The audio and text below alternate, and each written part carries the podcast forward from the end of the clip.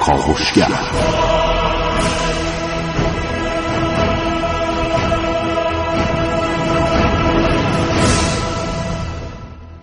به نام خدا خانم و آقایان سلام. کاوشگر رو میشنوید.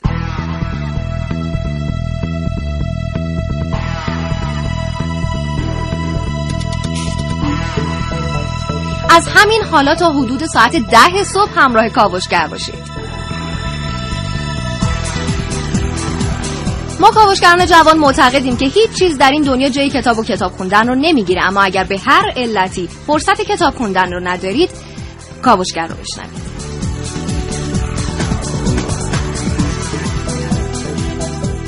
تصور کنید که یک خانواده پنج فرزند دارن و از این پنج فرزند فقط به یکی از اون فرزندان خیلی اهمیت میدن. استعداد یابیش می‌کنن کلاس های مختلفی میفرستنش. بعد اون فرزند بزرگ میشه مسئولیت زیادی به گردنش میفته و بقیه اون چهار فرزند هیچ کار دیگه ای انجام نمیدن. حالا شما تصور کنید که اون یک فرزند اون سوگلی خانواده اتفاقی براش بیفته. مریض بشه چند وقتی نتونه خانواده رو بگردونه چه اتفاقی برای اون خانواده میفته طبیعتا اون خانواده به بیراهه میره.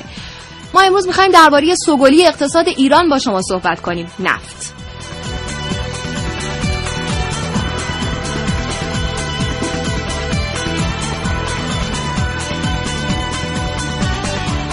با کاوشگر همراه باشید.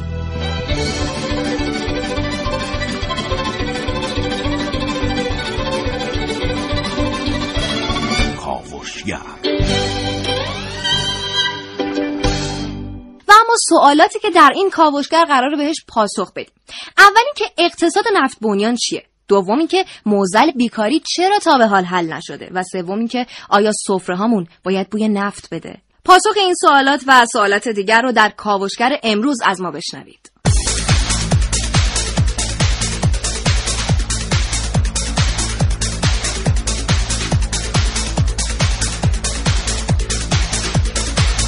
در این کاوشگر میشنوید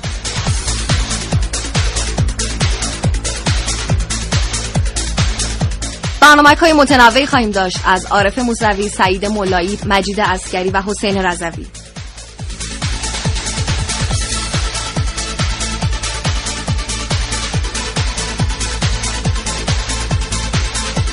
محسن رسولی هم امروز به استودیو اومده با تحلیل ها و پژوهش‌هاش.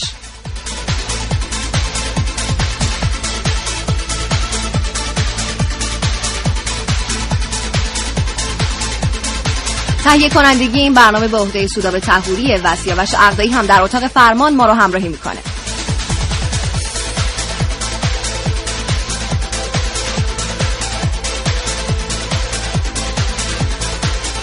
و من دانزرین علی دادیانی دو گفتگو تقدیم شما خواهم کرد با دکتر رضا آزین عضو هیئت علمی دانشگاه خلیج فارس و دکتر نرسی قربان دبیر کمیسیون محیط زیست و انرژی اتاق بین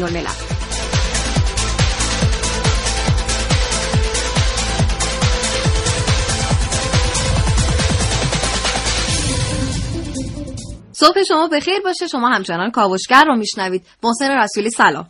به نام خدا سلام و صبح بخیر خدمت همه شنوندگان خوب کاوشگر. صبحتون بخیر و امیدوارم که روز بسیار خوب و نیکویی رو در پیش رو داشته باشید. انشالله شما خوبید؟ آقای شما خوبید؟ خدا رو شکر خدا رو شکر. امروز بخیر راجع به سوگلی اقتصاد ایران صحبت بکنیم. بله ما می‌دونیم که بله نفت. ما می‌دونیم که 80 درصد از منابع نفتی کل جهان در غرب آسیا قرار بله منطقه خاورمیانه و غرب آسیا. بله درسته. از این میزانی که توی کشور ما قرار داره از این میزان منابع نفتی که توی کشور ما قرار داره ما چطور باهاش رفتار می‌کنیم؟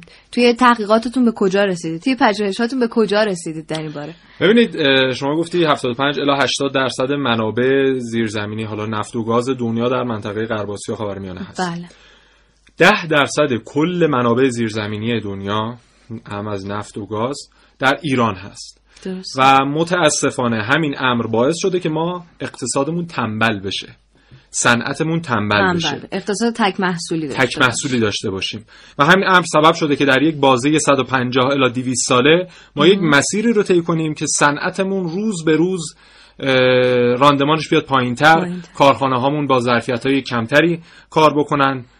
شغل برای جوانانمون کمتر داشته باشیم. فارغ و تحصیلانمون ندونن در کدوم بخش از صنعت باید کار کنن و شغلی گیرشون نیاد. و همه این عوامل باعث میشه که در نهایت ما به این نتیجه برسیم که واقعا اقتصاد تک محصولی اقتصاد بسیار ضربه زننده برای کشوره و دشمن هایی که هر کشوری می‌تونه داشته باشه یکی از پارامترهای یا عواملی که دشمن ها روش زوم می‌کنن همین بحث اقتصاد اون کشوره. اینکه اون اقتصاد بله. اون کشور از چه لحاظ ضربه می‌بینه و از کجا شکننده در واقع بخوان هدفگیری بکنن یک کشور رو اقتصاد اون کشور رو هدفگیری بله و خیلی اتفاق بدی میفته وقتی که اون کشور اقتصاد تک محصولی داشته باشه. بله. یعنی دشمن کار سختی در پیش نداره.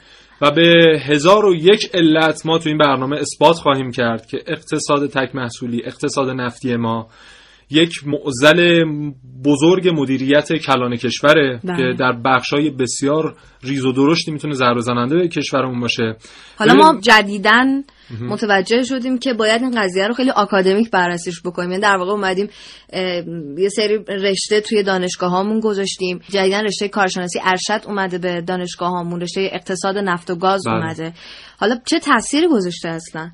خب ما این رو متوجه شدیم. خب متوجه شدنش که خیلی وقت متوجه شدیم.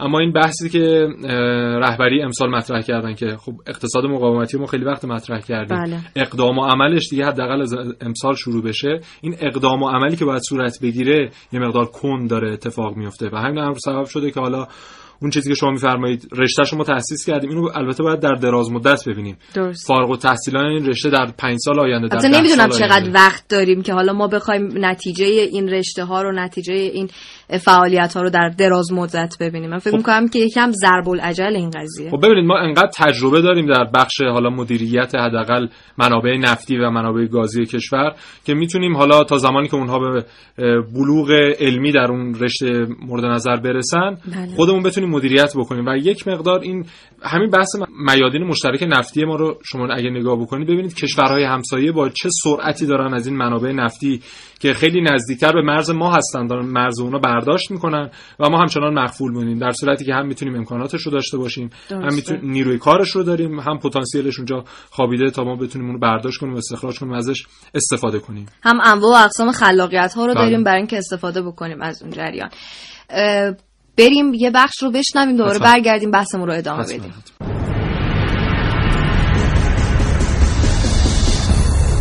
از صد سال پیش تا حالا نفت پایه درآمد کشور شده. هر جا کم آوردیم از درآمدهای حاصل از نفت کمک گرفتیم. این یکی از اصول اقتصاد کشورهای نفتیه که هر نقصی با نفت انهان میشه. بعد از کشف نفت و بعد از اینکه درآمدهای نفتی در ایران افزایش پیدا کرد و به خصوص بعد از اینکه در دهه 50 قیمت نفت چند برابر شد وابستگی اقتصاد ایران به درآمدهای نفتی شدت گرفت و تمامی ساختارهای اقتصادی اجتماعی و سیاسی کشور رو دچار تحولات جدی کرد. ونزوئلا در دهه هفتاد میلادی درآمد زیادی از راه نفت به دست آورد. اما در دهه 80 میلادی و با کاهش قیمت نفت دچار ورشکستگی و تورم شد. این نمونه ای از تکیه افراطی بر درآمدهای نفتیه. اقتصاد وابسته به نفت کشورها رو تنبل می‌کنه. از اونجایی که اقتصاد بر پایه نفت نیازی به درآمدهای مالیاتی نداره پس بنگاه های خصوصی و وضعیت اونها هم اهمیتی نخواهد داشت. این یعنی اشتغال کمتر. به نظر شما تا کی میشه به درآمدهای نفتی تکیه کرد؟ ذخیره ای که بالاخره تمام میشه. این ثروت ذخیره تاریخی خودمون را از زیر زمین بکشیم بیرون هی خام فروشی کنیم. این حالت بچه پولداری ملی اینجوری بگیم. مثل بچه پولدارها. کشور رو به صورت بچه پولداری بخواهیم اداره کنیم اونجا نه نخبه شناسایی می شود نه به نخبه احساس احتیاج می شود نه نخبه نقش می توانه ایفا کنه.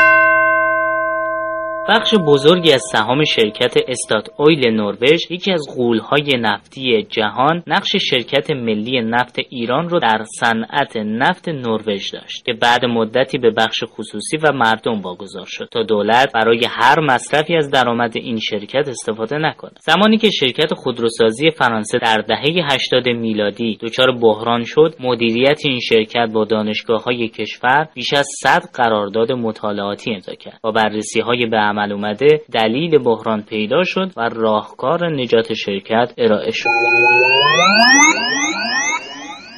دانش یک کالای عمومی که بدون ترس از کم شدن و استهلاک میشه اونو با دیگران به اشتراک گذاشت.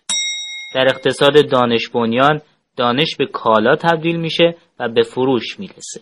کالایی که برخلاف کالاهای فیزیکی مثل سرمایه های مادی و منابع طبیعی بارها میشه ازش استفاده کرد. در حال حاضر بازارهای مجازی برای خرید و فروش دانش در جهان شکل گرفته و کشورها با اعلام قیمت دانش خودشون اون رو در معرض مبادله قرار میدن. کشورهایی که اقتصادشون بر پایه دانش. The risk taking and that's what gives us a chance of having a solution that really let us not have to give up energy usage and yet not damage the environment.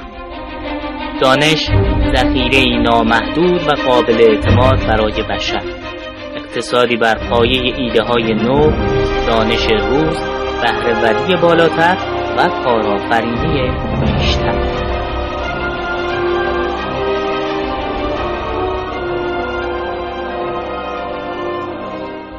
شما همچنان در همین لحظه شنونده کاوشگر هستید و ما داریم با شما درباره اقتصاد نفت بنیان صحبت می‌کنیم. بله.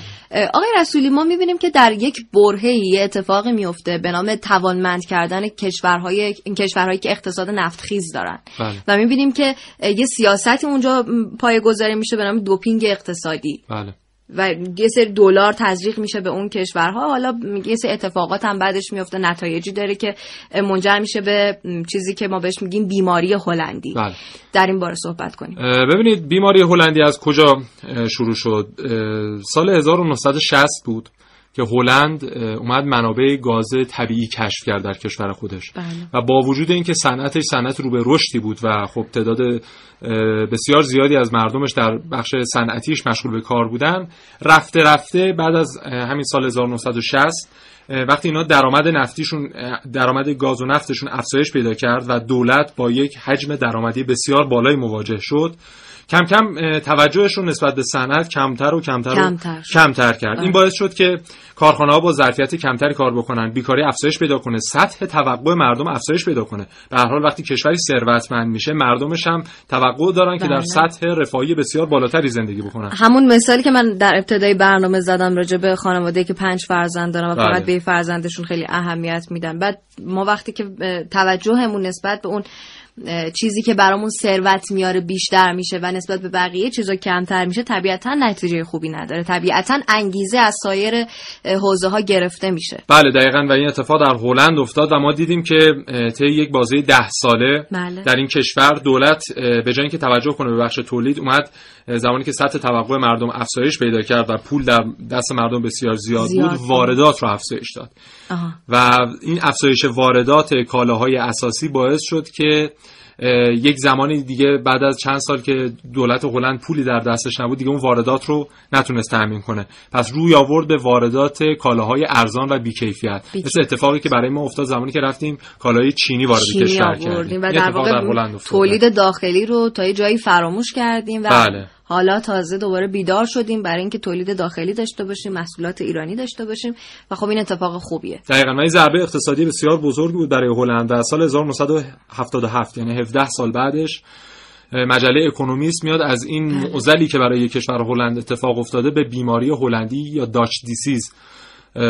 یاد می‌کنه. و بعد از اون می‌بینیم که کشورهای مختلفی که کشورهای نفتخیزی بودن میان برنامه هاشون عوض می‌کنن.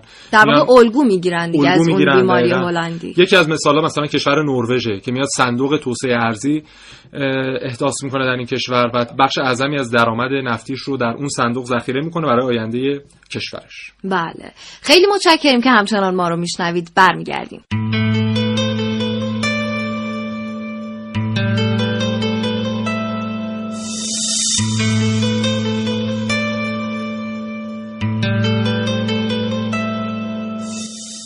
کشوری که سرمایهش بیشتر باشه این سرمایه می‌تونه زمینه رشد و بالندگی و تولید اقتصادی رو مهیا کنه. اما چرا کشور ایران با دارا بودن منابع هنگفت نفت نتونسته از اون برای رشد و توسعه خودش بهره بگیره؟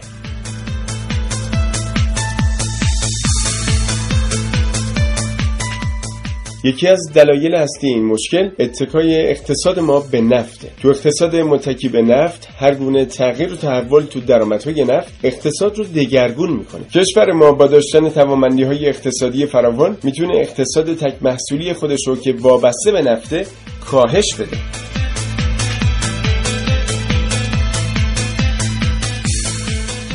این همه وابستگی به نفت خام و به طبع آثار منفی ناشی از اون تصمیم گیران و تصمیم سازان اقتصادی رو به این فکر میندازه که سیاستی رو طراحی کنن تحت عنوان اقتصاد بدون نفت.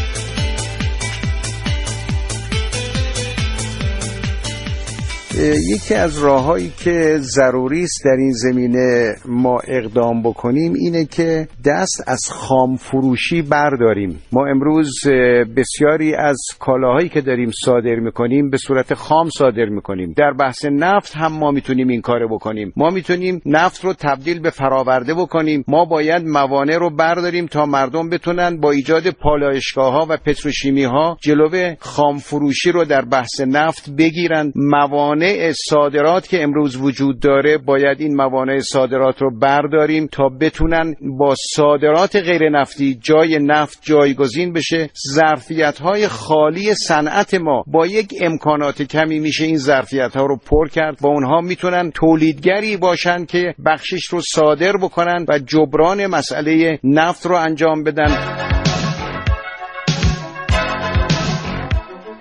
هر برنامه اقتصاد بدون نفت دو تا هدف اصلی رو دنبال می‌کنه. یکی افزایش تولید و دیگری افزایش صادرات. در کشور ما از نفت به عنوان درآمد ملی استفاده میشه نه ثروت ملی.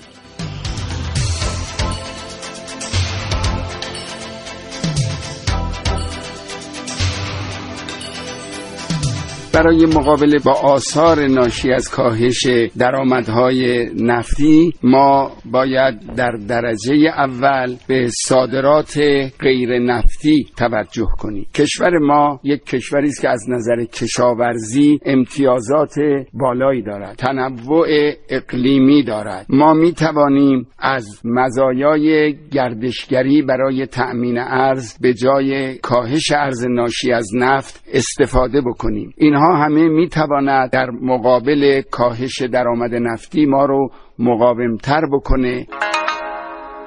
با بررسی پتانسیل های اقتصادی کشور ایران به طور بالقوه از امکانات بسیار زیادی برخورداره که می‌تونه اونو به اقتصادی قدرتمند تبدیل کنه. ایران دومین کشور برخوردار از ذخایر گازی دنیاست. ایران سومین کشور برخوردار از ذخایر نفتی دنیاست. ایران جزو ده کشور برخوردار از ذخایر معدنی دنیاست ایران جزو ده کشور برتر از نظر میراث فرهنگی و پنج کشور نخست از نظر اکوتوریسمه که با توجه مناسب می‌تونه به یکی از قطبهای جهانگردی تبدیل بشه.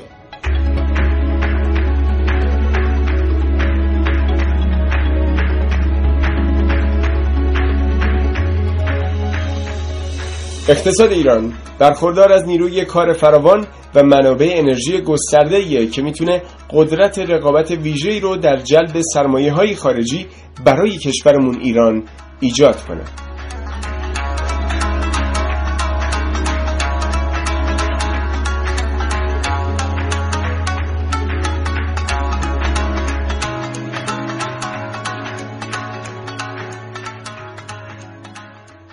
صحبت می‌کنم در این لحظه با دکتر رضا آزین عضو هیئت علمی دانشگاه خلیج فارس. آقای دکتر سلام. سلام علیکم. حال شما خوبه؟ صبحتون بخیر باشه.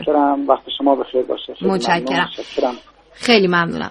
آقای دکتر راجع به این برای ما توضیح بدید که اقتصاد تک محصولی چطور می‌تونه به یک کشور ضربه بزنه؟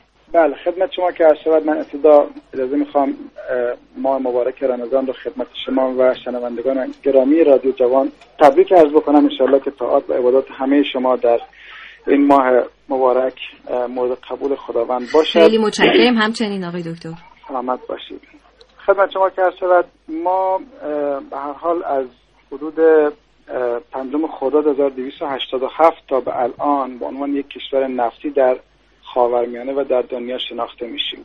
بله. و مادامی که ما بخوایم به اصطلاح به خامفروشی روی بیاریم بدون اینکه بخوایم به تبدیل محصول یا به فناوری یا به نوآوری فکر بکنیم یه اقتصاد ضربه خواهیم داشت.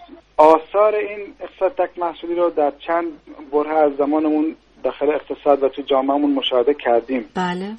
ضربه هایی که احیانا اقتصاد تک محصولی تونسته به بدنه صنعت نفت ما وارد بکنه به اقتصاد ما وارد بکنه آثار خیلی سختی بوده ما ضربه سختی داخل این مدت دیدیم و خوردیم شاید بخش مهمش و نزدیکترین بخش به ذهن ما بخش زمان تحریم باشه که بله. ما به واسطه در اتکای در به درآمدهای نفتی و نپرداختن به نوآوری و فناوری اونچنان که حق صنعت نفت هست حال به راحتی صنعتمون زمینگیر شد.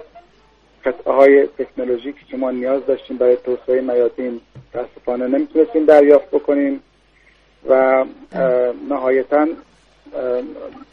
عملا به کاهش تکلیفی یا کاهش دستوری اقل تولید نفت و گاز کشورمون روی آوردیم.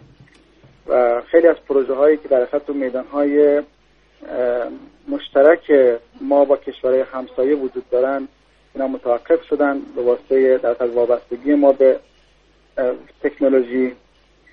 همه اینا دست به دست همدیگه داد که ما ضربه بسیار سنگینی رو اگر دوران تحریم به صنعت نفتمون شاید باشیم. بله. آقای دکتر اصلا چی شد که ما اینقدر وابسته شدیم به اقتصاد نفتی؟ خدمت شما که شود الان داخل جامعهمون در به چند شکل بحث اقتصاد بدون نفت داره باز میشه. ببینید بله. من تا اونجایی که اطلاع دارم به حال هر کشوری چند تا مزیت رقابتی برای خودش داره. به عنوان مثال کشوری مثل شیلی اقتصادش وابسته به صنعت مس هستش. یه منابع زیرزمینی. کشوری مثل عربستان سعودی مثل ما وابسته به مثلا نفت و گاز هستش. اما نکته که هستش اینکه ما چقدر از این محصول از این ثروت خدادادی به عنوان یه فرصت استفاده می‌کنیم و خودمون رو فقط مهیای ورود به بازارهای جهانی می‌کنیم یه بحثه. اینکه اصلا ما تا کی می‌خوایم تصمیم داشته باشیم که کماکان اقتصاد تک محصولی خودمون ادامه بدیم من این بحث دیگه هستش خیلی از کشورها اقتصادشون مثل ما اقتصاد نفتی بوده ولی خودشون رو تونستن به چند محصولی و بین المللی برسونن. مثال مشخصش نروژ هست. کانادا هست. اینا به حال اقتصاد نفتی دارن. تا حدی شاید روسیه هست. ولی اون کشورها وقتی که ما نگاه می‌کنیم در کنار نفت و گاز در فناوری دست پیدا کردن. و این فناوریه که ارزش افزوده خلق بکنه و فناوریه که می‌تونه اشتغال های مضاعف ایجاد بکنه و می‌تونه موتور محرک سایر صنایع باشه. ما بله. متاسفانه فقط دو تا مطلب داریم تو کشورمون شاید با هم اشتباه می‌گیریم. اینکه ما یک کشور نفتی هستیم واقعیت. ما حتی باید بهش افتخار بکنیم. اما این که ما وابسته به نفت هستیم اصلا جای افتخار نداره. چون که ما وابسته به تکنولوژی هستیم وارد کننده تکنولوژی هستیم. بله. اینکه ما بخوایم مثلا به صنعت نفتمون به عنوان یک رقت صندوق پول نگاه بکنیم بدون اینکه نیاز به فناوری داشته باشه این باور درست نیست. نفت امروزه با فناوری تولید میشه. بسیاری از میدانهای ما در در نیمه های دوم عمر خودشون به سر می‌برن. جایی که نیاز به فناوری بهتر دیده میشه. من فقط این مثال عربی خدمتتون عرض بکنم. اگر که قرار باشه ما فقط یک درصد این توجه بفرمایید از کل میادین نفت گاز کشور فقط یک, درصد. از زیاد برداشت از نفت صورت بگیره معادل هزار میلیارد دلار ثروت به اندوخته کشور اضافه میشه. و این یک درصد محتاج فناوریه. ما تا الان وابسته به فناوری هستیم. اگر قراره که ما این یک درصد ثروت رو به فرصت تبدیل بکنیم باید روی فناوری سرمایه گذاری کنیم. اون وقت خواهیم دید که اقتصاد نفتی ما اقتصاد شکوفا هست مثل نروژ مثل کانادا. تا اونجایی که ما می‌دونیم حدود 100 سال دیگه ما نفت و گاز داریم. با اکتشافات جدیدی که در کشورمون داره انجام میشه و با ظرفیت های موجودی که داریم ما 100 سال دیگه نفت داریم. حالا ما می‌تونیم تصمیم بگیریم که این 100 سال چجوری زندگی بکنیم. برای نسل بعدیمون برای خودمون برای نسل‌های آیندهمون بچه ها و نوه‌هامون این ثروت رو به چه شکل بداریم ارزش افزوده این نفت رو به چه شکل و به حال روش برنامه ریزی بکنیم؟ باید از این فرصت ها استفاده کنیم دیگه آقای دکتر درسته؟ قطعا همینطوره. قطعا همینطوره. من فکر کنم از اول صحبتم تا حالا بله، ده بار بیشتر اسم فناوری و نوآوری آوردم. به راه رفتن ما به سمت اقتصاد دانش بنیان در حال استفاده بهینه از فرصت ها است. نفت گاز هم یکی از فرصت های ما هستش. بله خیلی متشکرم آقای دکتر. روزتون. بخیر. خدا نگهدار.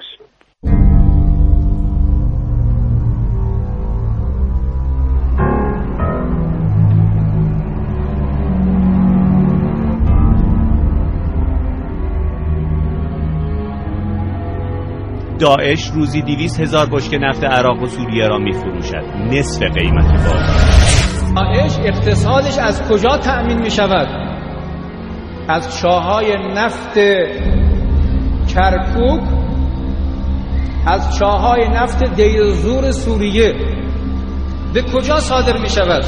منابع وابسته به داعش در گفتگو با روزنامه الاخبار فاش کرد نفت رو به صورت منظم و از طریق واسطه ها به ترکیه میفروشند داعش sells its oil داعش نفت را بشکه 10 تا 15 دلار در بازار سیاه می فروشد و خرج اقدامات تروریستیش می کند. این که با همخواه با 20 لیتری که صادر نمی شود. نفتکش ها این را می‌برند نه یک نفتکش هزاران نفتکش اون را حمل می‌کنند کجا می‌رود زیر زمین؟ داعش همچنان از نفت درآمد کسب می کند در واقع آنها هنوز در بازار سیاه نفت می فروشند این منابع این رو هم گفتن که ترکیه نفت داعش رو مثل غنیمت جنگی می‌دونه و خودش رو در اون سهیم کرده. یا از روی زمین از طریق کشورهای موجود در اتحاد بین المللی شما برای مقابله با داعش. با این حال تاراج نفت عراق و سوریه با سکوت بیشتر سیاستمداران همراه است. گویی آنها نمی‌خواهند پرده از این واقعیت تلخ برداشته شود energy زیر چتر همین سکوت جهانی داعش 60 درصد نفت سوریه یعنی روزانه 44 هزار بشکه و در عراق 6 هزار بشکه نفت میفروشد تاراجی که به طور فزاینده ادامه دارد.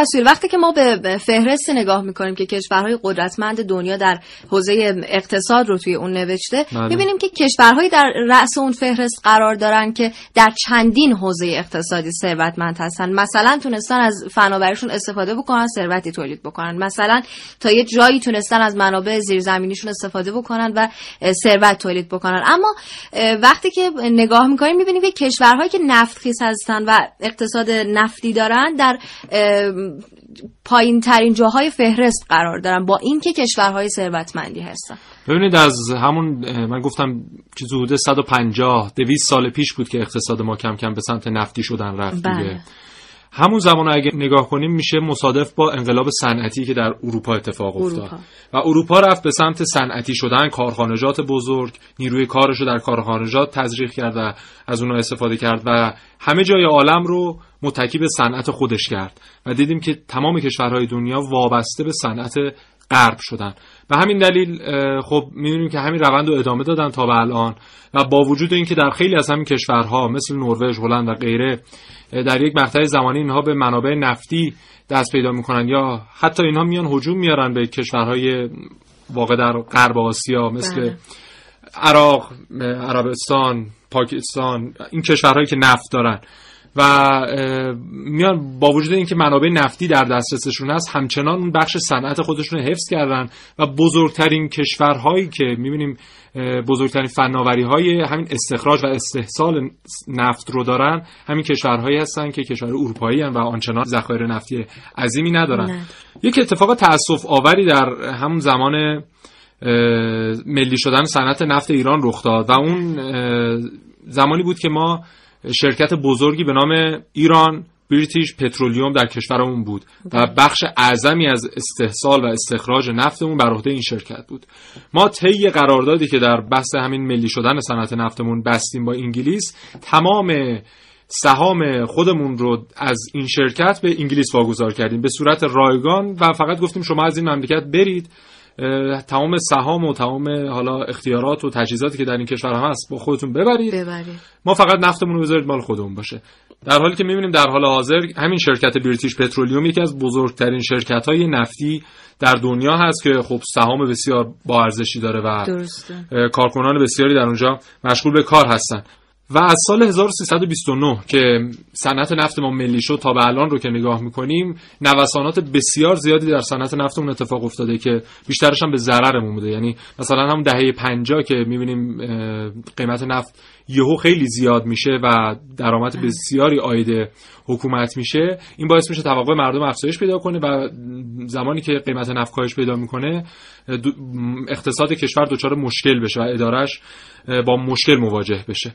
در واقع وقتی این اتفاق میفته ما با این تورمی هم روبرو میشیم که کنترل کردنش هم بسیار سخته. وقتی که پولی که در دست مردم هستش زیاد میشه خب تورم زیاد میشه و قدرت خرید مردم کم کم پایین میاد و بله اتفاقاتی که و حالا بله دقیقا. و طبق اظهار نظر اخیر وزیر اقتصاد طی 35 سال گذشته متوسط نرخ رشد اقتصادی کشور 3 درصد بوده و این رو اگر مقایسه کنیم با کشورهای صنعتی دنیا رقم بسیار پایینیه و این نیازمند اینه که ما بیایم اون بحث اقتصاد دانش بنیانمون که حالا یکی از پایه‌های اساسی اقتصاد مقاومتی محسوب میشه در کشورمون رشد بدیم. این مراکز علم و فناوری مراکز رشد پارک علم و فناوری که بله. از سال 80 به بعد کم کم تأسیس شدن و رشد پیدا کردن و در حال حاضر چیزی حدود 5000 6000 شرکت دانش بنیان در کشورمون به صورت رسمی ثبت شده. اینها بالاخره باید به بازده برسن و بالاخره ما باید از بخش اعظمی از صادراتمون صادرات دانش بنیان باشه و بودجه سالانه ما که بسته میشه و بخش اعظمیش بر مبنای اون درآمد نفتی ماست بالاخره باید یک روزی تغییر کنه و اون سهم درآمد نفتیمون در این بودجه ریزی های سالانمون کاهش پیدا کنه و اون محصولات دانش بنیانی که قراره در همین شرکت های دانش بنیان تولید بشه بالاخره بازار پسند باشه و بشه در بازارهای جهانی مطرحشون کرد. حتی اینکه ما باید انقدر به اقتصاد دانش بنیانمون اعتماد بکنیم که به اینجا برسیم که یه سری از محصولات رو دیگه وارد نکنیم. یعنی نه تنها به صادرات فکر بکنیم به بازار جهانی فکر بکنیم به این فکر کنیم که از تولیدات داخلیمون استفاده کنیم از تولیدات ایرانی استفاده کنیم. برمیگردیم به بحثی که داشتیم راجع به نخبه ها بله. توی برنامه های گذشته راجع به نخبگان داشتیم که باید از صاحبان فکر استفاده بکنیم از تفکراتشون از خلاقیتشون استفاده بله. بکنیم برای اینکه نزدیک بشیم به اقتصاد دانش بنیان دقیقاً و یکی از راههای تقویت همین شرکت های دانش بنیان همینه که ما محصولات اونها رو خریداری کنیم و حداقل کالاهای اساسی کشورمون رو محصولات ایرانیش رو بخریم بله. ما نیازهای داخلمون رو درست در داخل کشور تامین می‌کنیم اما خودمون از همین محصولات خریداری کنیم. ادارات دولتی ما اگر قرار مثلا کولر خریداری کنن کولر, ایرانی, خریداری کنن و مایحتاجشون رو از بخش تولیدات داخلی تامین کنن. و همه اینها دست به دست هم میده تا در نهایت ما برسیم به یک اقتصاد پویا کاری که خیلی از کشورهای بزرگ دنیا کردن بله. و نتایج بسیار مثبتی از این هم گرفتن. خیلی متشکرم که با کاوشگر همراه هستی تا حدود ساعت ده ما اینجا در کنار شماییم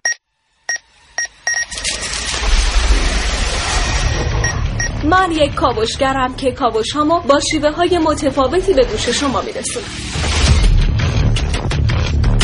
ویدیو شبکه های اجتماعی خبر سینما. با من باشید در کاوشگر جوان.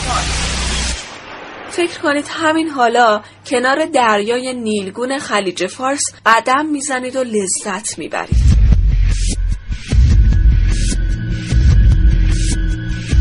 مطمئنا شما دوست ندارید این دریا آلوده باشه و یا این آلودگی های نفتی که میگن اینقدر زیاد بشه که حتی تو رنگ ظاهری دریا هم خودشو نشون هیچ کس این اتفاق رو دوست نداره. اینجوری شد که متخصص های ایرانی دست به ساخت یک شناور جدید زدن. نخستین شناور جمعآوری آلودگی نفتی کشور. شناور دریا پاک یک تقریبا 550 تن وزن داره 56 متر طول شناور هست 13 متر عرض داره و تقریبا 4 متر آبخور شناور هست.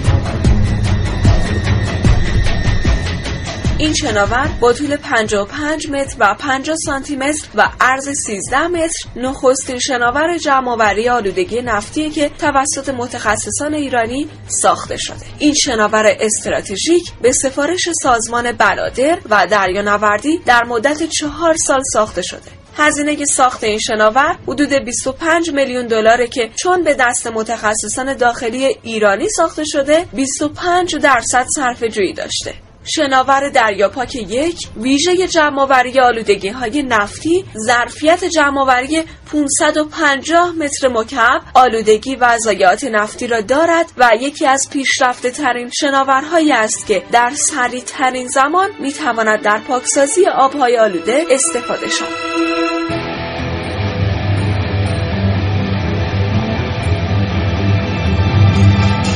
گزارش امروز من رو شنیدید درباره نخستین شناور جمعآوری آلودگی نفتی در کشور. عارف موسوی کاوشگر جوان.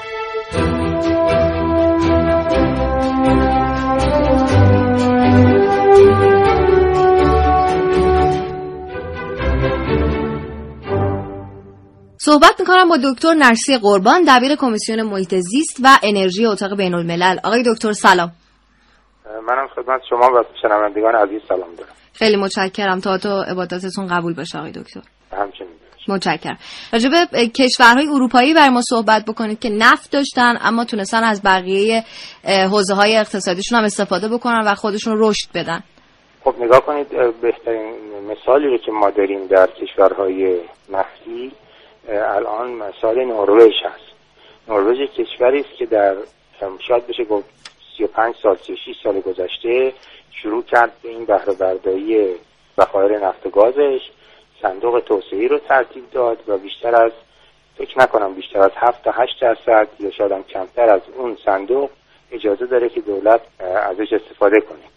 واقعی صندوق میمونه برای سرمایه های آتی نسل های بعدی و پروژه های دراز مدت نروژ یک به کشور بسیار موفقی بوده در این مورد. بله. و قراردادهایی هم که نروژ با شرکت های بینالمللی نفت امضا کرده همش قراردادهای انحصاری بوده قراردادهای امتیازی بوده و تحت لوای اون قراردادها تونسته این کارا رو بکنه. به این نتیجه می‌رسیم که نوع قرارداد اونقدر مهم نیست که به اصطلاح متن قرارداد به نحوه استفاده از اون قراردادها مهمه. بله. بعد چه موانعی باعث میشه که ما نتونیم مثل اون کشورها عمل بکنیم؟ خب نگاه کنید در نروژ قوانینی رو گذاشتن و اون قوانین رو اجرا کردن. به نظر میاد که ما بله. قوانین رو می‌ذاریم کاملا با اونها پایبند نیستیم و اجرا نمیشه به اونطوری که باید شد آقای دکتر آقای رسولی با شما صحبت می‌کنن. آقای دکتر عرض سلام دارم خدمتتون. حالتون خوبه؟ زنده باشید. آقای دکتر یک مبحثی هست این که خب خیلی ها بر اساس اون بیماری هلندی و نفرین منابع و اینها اصلا معتقدن که کلا ما اشتباه کردیم که رفتیم به سمت استفاده از نفت. آیا این رویه درستیه این طرز تفکر درستیه؟ در همه جای دنیا می‌بینیم که مثلا از امریکا میان خاورمیانه تا بتونن به منابع نفتی اینجا دسترسی داشته باشن. اما خود ما زمانی که منابع نفتی رو در اختیار داریم نمی‌تونیم بهینه ازشون استفاده کنیم. و آیا نیاز با وجود اینکه ما این همه منابع نفتی و گازی در کشورمون داریم بریم به سمت انرژی های دیگه منابع انرژی دیگه؟ عرض کنم که صحبت طلای سیاه یا بلای سیاه یا این حرفا سالهای سال در ایران بوده. اقلا شاید چهل ساله که ادبیاتی ما در این رابطه داریم. به طور کلی اگر شما تعریف اقتصاد رو می‌کنید اقتصاد بهره برداری از منابع شما خودتون هست. به بهترین وجه برای توسعه و بهبود زندگی مردم. و با این تعریف شما نمی‌تونید بگید که من از یکی از منابع هم نمی‌خوام استفاده کنم یا نباید استفاده کنم. چون میترسم که دیگران مشکلی برای من ایجاد کنن من فکر می‌کنم این که ما از منابع خودمون استفاده نکنیم کار غلطی است. مهمترین امتیازی که ایران داره منابع نفت گازشه که تقریبا میشه گفت که بزرگترین در دنیا روی همش و اگر ما از این امتیاز یعنی از اینکه 18 درصد ذخایر گاز دنیا و حدود 10 درصد ذخایر نفت دنیا رو داریم نتونیم استفاده کنیم پس این مشکل مشکل خود ما هست که نمی‌تونیم استفاده کنیم. مشکل این نیست که استفاده کنیم چه می‌شود؟ خب مثلا می‌بینیم قطر یک کشور 200 هزار نفری جمعیت اصلی قطر به 200 هزار نفره که ما حتی 20 برابر قطر فقط دانشجو در دانشگاه همون داریم تونسته با این استفاده بهینه از این منابع بزرگترین درآمد سرانه دنیا رو داشته باشه. پس اینطور نیست که فقط از این نباید استفاده کرد یا مهم این است که به چگونه استفاده کرد. آقای دکتر ببینید خب ما خیلی داریم میگیم که اقتصادمون نفتیه. اقتصادمون نفت بنیانه و این بده. اما همین بحث نفتی رو هم نتونستیم اونقدر پیش بریم. همین میادین مشترک نفتیمون رو هم که نگاه می‌کنیم نتونستیم اون سهمی که متعلق به ماست رو برداشت کنیم. آیا در حالا میگیم مثلا 100 سال دیگه 135 سال دیگه ما منابع نفتی همچنان داریم. به نظرتون آیا ما بالاخره میریم به سمت اینکه حداقل همین منابع نفتی که در اختیار داریم بتونیم بهینه تر استفاده کنیم حالا به نگاه کنید اخیرا بزرگترین شرکت سرمایه گذاری نروژ اعلام کرده که در سرمایه گذاری هایی که مربوط به زغال سنگ هست دیگه سرمایه گذاری نمی‌کنه. چرا؟ برای که انتشارات گلخانه‌ای اون منابع زغال سنگ ممکنه که مشکلاتی برای جامعه دنیایی ایجاد کنه. یعنی امکان داره که ده سال دیگه سرمایه‌گذاری در نفت هم کم بشه. فراموش نکنید یه وقتی زغال سنگ مهمترین حامل انرژی بود. الان نفت و گاز هست. ممکن هست که این که شما سرمایه صد سال سی سال دیگه اینها هیچ معلوم نیست که ما پنجاه سال دیگه با تحولاتی که در دنیای تکنولوژی و غیره ایجاد میشه اصلا این از این منابع ما دیگه اصلا بتونیم استفاده کامل بکنیم. این هست که باید الان در حال حاضر به بهترین وجهی اینها رو توسعه بدیم سریع توسعه بدیم و درآمد اون منابع رو برای سرمایه گذاری به کار بگیریم نه برای مصرف دولت. بله. انشالله که همونطور که شما گفتید ما بتونیم که از منابع نفتیمون استفاده بهینه تری بکنیم. خیلی متشکرم از شما آقای دکتر نرسی قربان دبیر کمیسیون محیط زیست و انرژی اتاق بین الملل خدا نگهدار.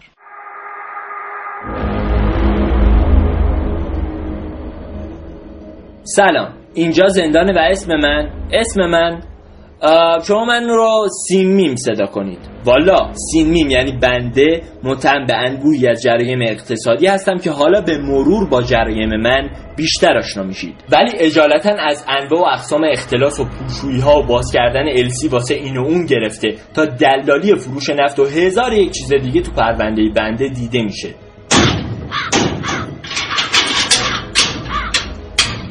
اه فریباز این لفظ که من کجاست؟ چهر گفتم دوست ندارم کسی به این لافتوشه که من دست بزنه. امروز می‌خوام باهاتون راجع به یکی از پروپیمونترین اتهام هایی که بهم در طول این مدت زدن یعنی رانت در خرید و فروش نفت صحبت کنم. آقا یه روز که ما همینجوری لب جویبار نشسته بودیم و گذر عمر می‌دیدیم و خلاصه جاتون خالی زده بودیم زیر آواز. از صدای ندیدم خوشم یادگاری که در این این آقا کلاقه اومد سراغم. بهش گفتیم خب آقا کلاقه امروز واسمون چه خبری آوردی؟ گفت های صدای سخن عشق. چه نشسته ای که ماده سیاه داره مردم رو تو جنوب کشور اذیت می‌کنه. گفت این ماده هم بوی بدی داره و هم اصلا میگن واسه سلامتی خوب نیست. اینو ما بهت میدیم برو بفروش به این خارجی ها و کلی کار خیر بکن. منم که خب کلا دستم تو کار خیری گفتم چی از این بهتر؟ نفت رو که هم بوی بدی داره هم واسه سلامتی میگن خوب نیست. از دوستای آقا کلاقه می‌گرفتم و به این خارجی ها میفروختم. بعد تازه اونجا فهمیدم که این خارجی ها چقدر مهربونن. واسه اینکه مردم ایران از بوی بد نفت خلاص بشن حاضر بودن کلی پولم بدن. واقعا خدا از بزرگی کمشون نکنه.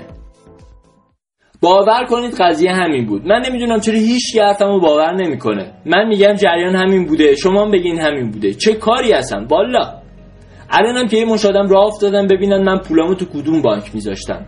مامان بزرگ منم خدا بیامرز می‌دونست آدم عاقل پول رو تو بانک نمی‌ذاره. آدم عاقل همیشه پولاشو یه جایی می‌ذاره که خیالش راحت بشه و شب بتونه سرش رو روشون بذاره. فری برد این که من کجاست؟ شما که می‌دونید من به غیر که خودم جای دیگه خوابم نمی‌بره. اصلا بی خیال این حرفا رو. بذارید من آوازمو بخونم. صدای سخنش ندیدم خوشه یادگاری که در این گنبد دوار ما. از صدای سخنش ندیدم خوشه.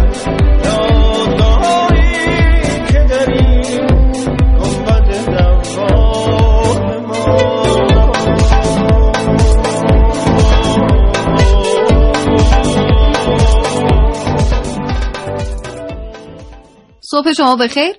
با کاوشگر همراه هستید تا حدود ساعت ده صبح. ما اینجا برای شما داریم راجع به اقتصاد نفت بنیان صحبت می‌کنیم.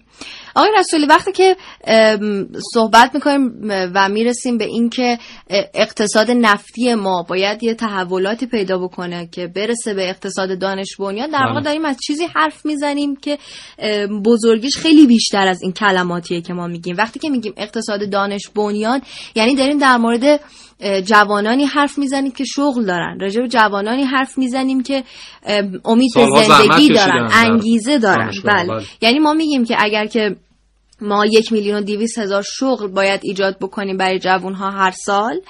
با اقتصاد دانش بنیان این اتفاق برامون میفته ولی تا زمانی که ما اقتصاد نفت بنیان داشته باشیم تا زمانی که اقتصاد تک محصولی داشته باشیم این اتفاق نمیفته این یه چیز واضح و بدیهیه. یک ویژگی انسان ها دارن به نام اعتماد به نفس.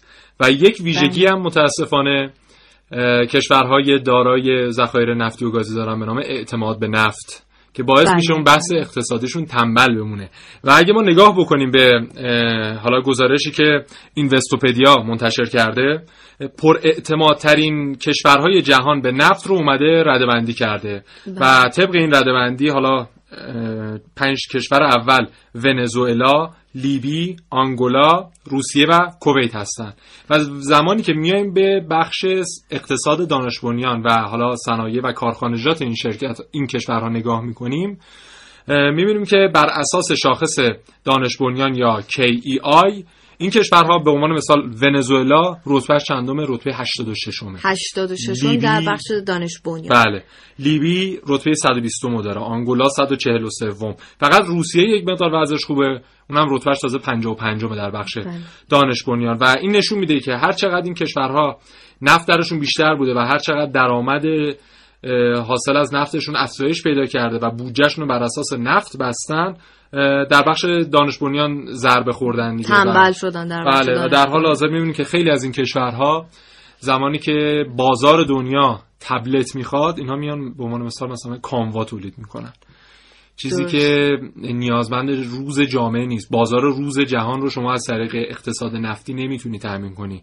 زمانی که صنعت و کارخانجاتتون با 15 درصد ظرفیتشون کار کنن شما مجبور باشید 70 درصد کارکنان هر کارخانه رو اخراج کنید از اون کارخانه خب به حال شما فقط یک جوری اون کارخانه رو میچرخونید که نیاز روزمرهتون برطرف بشه و اصلا به اون بحث آرندی و اون چیزی که باید مطابق روز جهان مطابق نیاز روز جهان شما محصول تولید کنید اصلا به اینا توجه نمی‌کنید و همه اینها های اقتصاد نفتی محصول. حالا کشورهایی که می‌بینیم در حوزه دانش بنیان هم در رده های بالایی قرار دارن می‌بینیم که اومدن توی بخش نفتیشون هم سعی کردن که تکنولوژی تولید بکنن. بله یعنی سعی کردن که اگر از منابع زیرزمینیشون استفاده می‌کنن در همون زمینه یه سری اختراعات داشته باشن یه سری تولیدات داشته باشن کارآفرینی بکنن. خیلی از این شرکت های دانش بنیان همطور که شما فرمودین. کارشون همینه. قطعات و حالا مایحتاج صنعت نفت رو تامین کنن. یک چرخ هست دیگه از اونجا چیزی به فروش میره ماحصل درآمدش میاد در بخش دیگه. خرج میشه و دوباره این چرخه همچنان میچرخه و اینها نیازهای همدیگه رو برطرف می‌کنن. امیدواریم که این بحث اقتصاد مقاومتی و اقتصاد دانش که چند سالی از کشورها مطرح شده و بحث بسیار مهمی هم هست و بسیار می‌تونه ما رو از جنبه های مختلف تقویت کنه و در برابر قدرت های مطرح دنیا بتونیم سر بالا بگیریم و قد راست کنیم. تقویت بشه و ما روزافزون این رشد رو در این بخش ها شاهد باشیم. انشالله همینطور باشه که شما میگید. من فکر می‌کنم که به پایان برنامه داریم نزدیک میشیم و باید خداحافظی بکنیم. بله منم ممنون از شما. خدا نگهدار. خیلی متشکرم آقای رسولی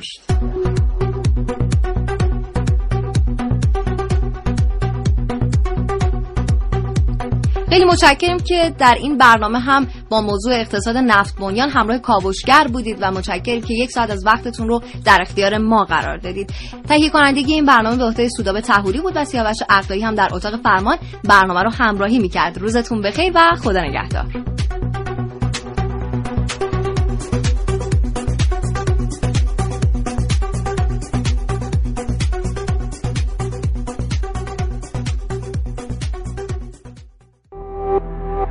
شراطو ارائه دهنده پادکست های صوتی فارسی.